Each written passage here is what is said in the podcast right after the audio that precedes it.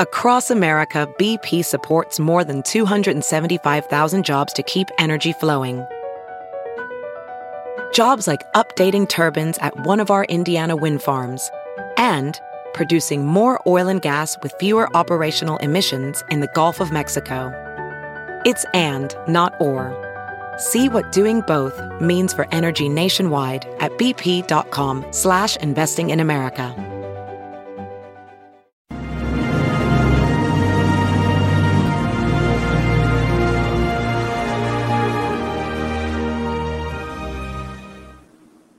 Hello there, everyone. Judge Andrew Napolitano here with Judging Freedom.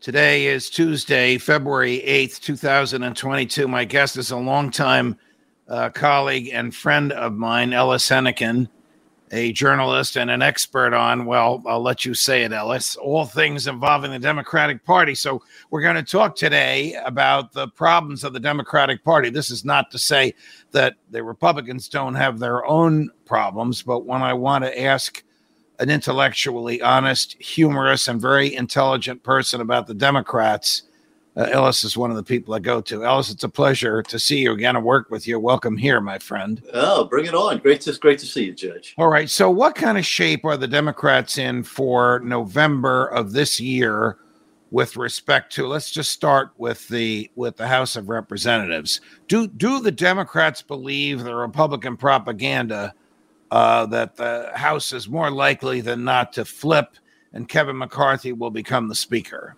Well, I don't think you have to believe propaganda uh, to go there. History teaches that, right? Uh, the party that's in the White House usually loses seats in the midterms. And listen, hope springs eternal, but I think if you're betting, you have to bet that Republicans will take over the House. Why? Why is that? Just because of history, or or because uh, the public perception of Joe Biden? Uh, is not a very good one at this at this point in his in his presidency. No, because we hate our leaders. Uh, uh, honestly, I, think it's I mean, yes, there's a, lot of negative feeling about Joe Biden out there, but it's deeper than that. Uh, I think that we are in a place in America right now, and you feel it. I know you do. Where people are just grumpy. I mean, we're not happy about anything. We don't like any of our politicians. We certainly hate both of the parties. And uh, it just so happens that now the Dems are the ones who have their hands on the steering wheel. So, so who else are you going to blame? All right. Now, what about the Senate? Do you do you say the same thing that it is more likely than not that Mitch McConnell becomes the majority leader and can keep from the Senate floor anything he that Joe Biden sends over that McConnell doesn't even want to vote on, just like he did the nomination of Merrick Garland to replace Antonin Scalia? No, no, because the Senate doesn't reflect America as well as the, the House does. You know, listen, gerrymandering in the House has uh, taken the voters out of the equation in a whole lot of districts, but still, uh, you know, they're elected every two years. They are more focused on the passions of the people. The Senate, you know, first of all, we only elect a third of them every two years, and and it's they're more entrenched. They're elected by states. So no, I think if I'm betting, by the way, I'm not pulling for this necessarily, but you're you're asking me what I'm betting on. I think the most likely result, still early, but the most likely result is that uh, Republicans will grab the House and Democrats will uh, hang control of the Senate. And uh, who runs the party? How, how can the same party have AOC and Joe Manchin? And I know you could say that about the Republicans. We'll get to them in yeah, a minute. Yeah. But, but, but who runs the who runs the Democratic Party? I mean, last week AOC said capitalism is gone and we have to redistribute to wealth. Now, Joe Biden probably wouldn't even, or Joe uh, Manchin wouldn't even give that the time of day. But if forced to answer, he would tell her to go fly a kite. Yeah, Joe Biden would probably say the same thing. So I, I think you're right on you're right on both Joes. Um, listen, it's mathematical. Let me let me step back to this extent. Big tent, right? I mean, both of these parties, in order to win, have got to get a majority. And the only way in a big, diverse country like this you can get a majority is to be very tolerant of the people you're willing to take. And so, if, if you want to focus on the Dems a second, yes, you cannot get elected in West Virginia or, or in my home state of Louisiana as AOC. The only Democrats who have a prayer in a place like that are fairly conservative. And uh, also, there are parts of this country, and New York City is, is, I guess, one of them, where there's a great energy and taste and desire for some pretty progressive politics. And so, so, so if either party is going to win, they've got to be willing to embrace a pretty broad perspective of people. I think the Democrats make a mistake when they forget that message, when they try to drive people out who are not part of the progressive orthodoxy. Why does Joe uh, Biden allow himself to be tugged so far to the left? He's been a moderate his entire uh, career. I mean, stated differently, do the Democrats not control the House of Representatives if the progressives won't go along because the legislation isn't isn't leftish enough for them? Well, first of all, nobody controls the House of Representatives. Have you met any of these people? I mean, they are the biggest oozing egos you've ever run into in your life. Good luck trying to trying to corral any of them. All they care about is getting reelected, and they will do anything. Party, I don't care about party. They care about themselves. Um, I'm going to take issue with you a little bit on how how, how lefty Joe Biden supposedly is.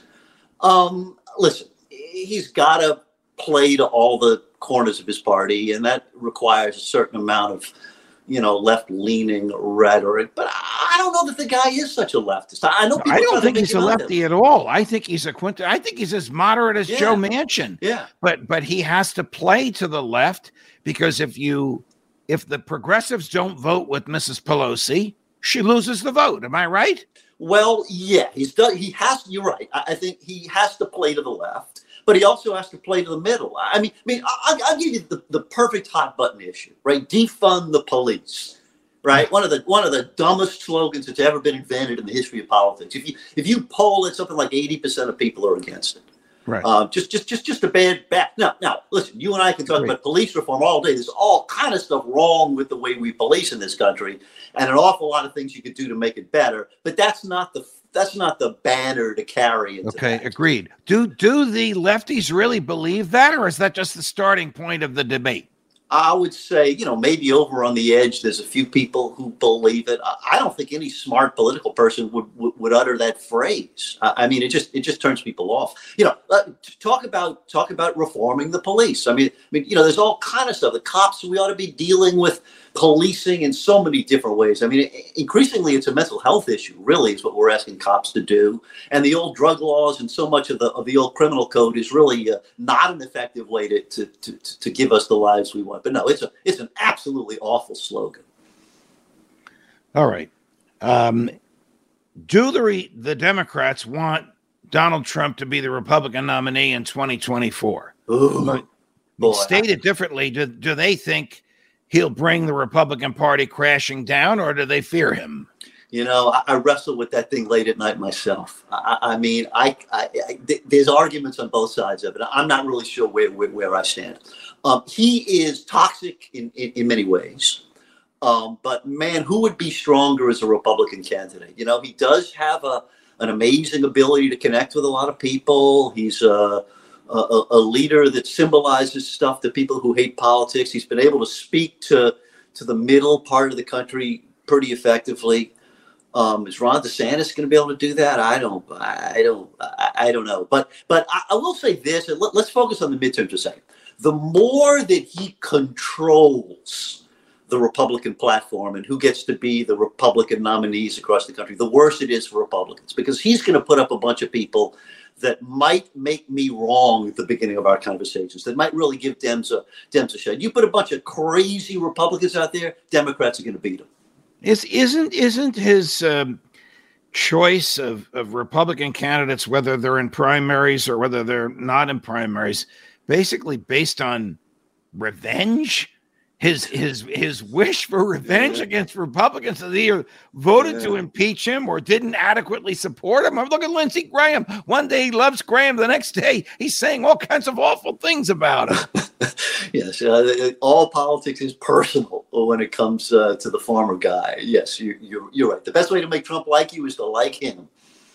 All right, but but what do the Democrats think? What do the elected office holders think? What would Chuck uh, Schumer say if I were to ask him Do you want Trump as yeah. the head of the ticket in 2024, or do you fear him? This, this, is the way I would put it, and I think I think Schumer would give you would give you the same answer. It's a high risk gamble, right? I, I mean, he does. If, if you believe, and, and and I think you do, that most elections are are settled in the middle somewhere, right? With the people who are not hardcore ideologues in either direction. You know, you gotta you right. gotta win the ones between the two 40 yard lines.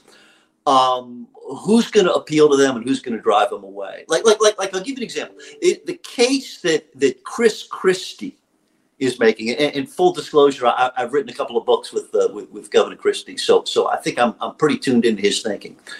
He believes that in the end, that in the end, you got to move beyond Trump. You got to find some way to articulate Republican values in a way that does not have the toxicity of, right. of, of, of, Donald Trump there. And, and that'll be an interesting play. I'm glad you raised him because I was going to ask you about him, knowing of your affiliation with him. I have also known him for many, many years, mm-hmm. and we communicate privately uh, from time to time. We're both uh, Jersey guys. Mm-hmm. Chris, Governor Christie, believes he is the only nationally known Republican acceptable to both camps, the pro Trump camp and the anti Trump camp of the Republican Party. He also believes if he had to go toe to toe with Trump, he is the only Republican, period, who has the strength of personality and the pugnacity to go toe to toe with Trump. Do you agree with those two statements? I'll tell you this: I would pay money to watch a one-on-one debate between the two of them.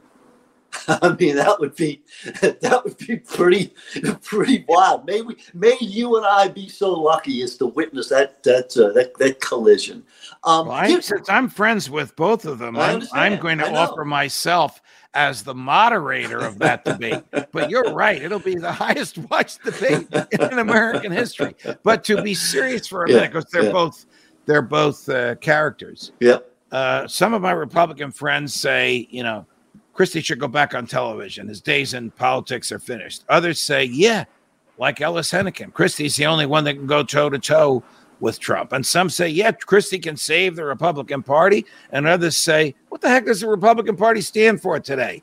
You either like Trump or you dislike him. What else do they stand for? Where are you on all this? Yeah, I, I, I think you're right. Um, th- this is what I would say. I would say that at the moment, advantage Trump. Right. If you do any polling uh, among the kind of people who vote in Republican primaries, um, they're Trump people by and large. Uh, you know, his, his his approval ratings are still sky high. Um, his message still resonates. People still turn out in huge numbers for his uh, for his appearances. Um, will that be true uh, nearly three years from now? I don't think anybody, including Chris Christie, knows the answer to that. So, so I would say now Trump's in the front of the pack, but there's a long, long time to go. Does Christie um, confront problems in his um, uh, record as governor of New Jersey? I mean, he left as the most unpopular governor in modern times. There's that infamous picture of him on the beach. why he was there. A beach that he had closed to everybody in the state. It's a beautiful 10 mile beach on an island off the coast of New Jersey called Long Beach Island. And he was there with his uh, wife and family and friends. I mean, does he have to answer for those things? Oh, well, listen, I mean, in politics, you got to answer for everything. I don't, I, you know, in the end, I don't think that will be determinative.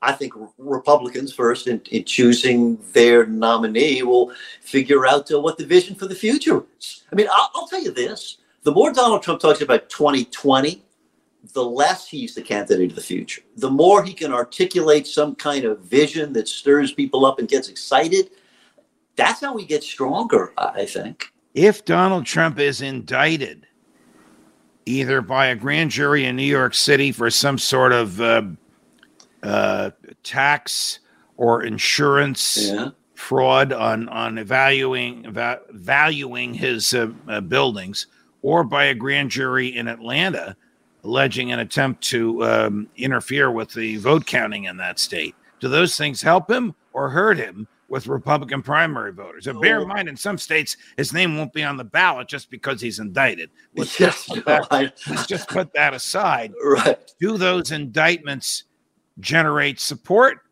or fear amongst uh, Republican primary voters. Yeah, I, I, bow to you on the legalisms there, but th- th- I would say that among the base, it, if anything, it makes them love the guy more. Uh, I mean, uh, two two impeachments didn't undermine his popularity with the people who loved him. There is a point, Judge, I think, where the folks in the middle that we were talking about where they finally reach a point of like, oh, I just it's just too much, too much drama, too much anger, just just too much.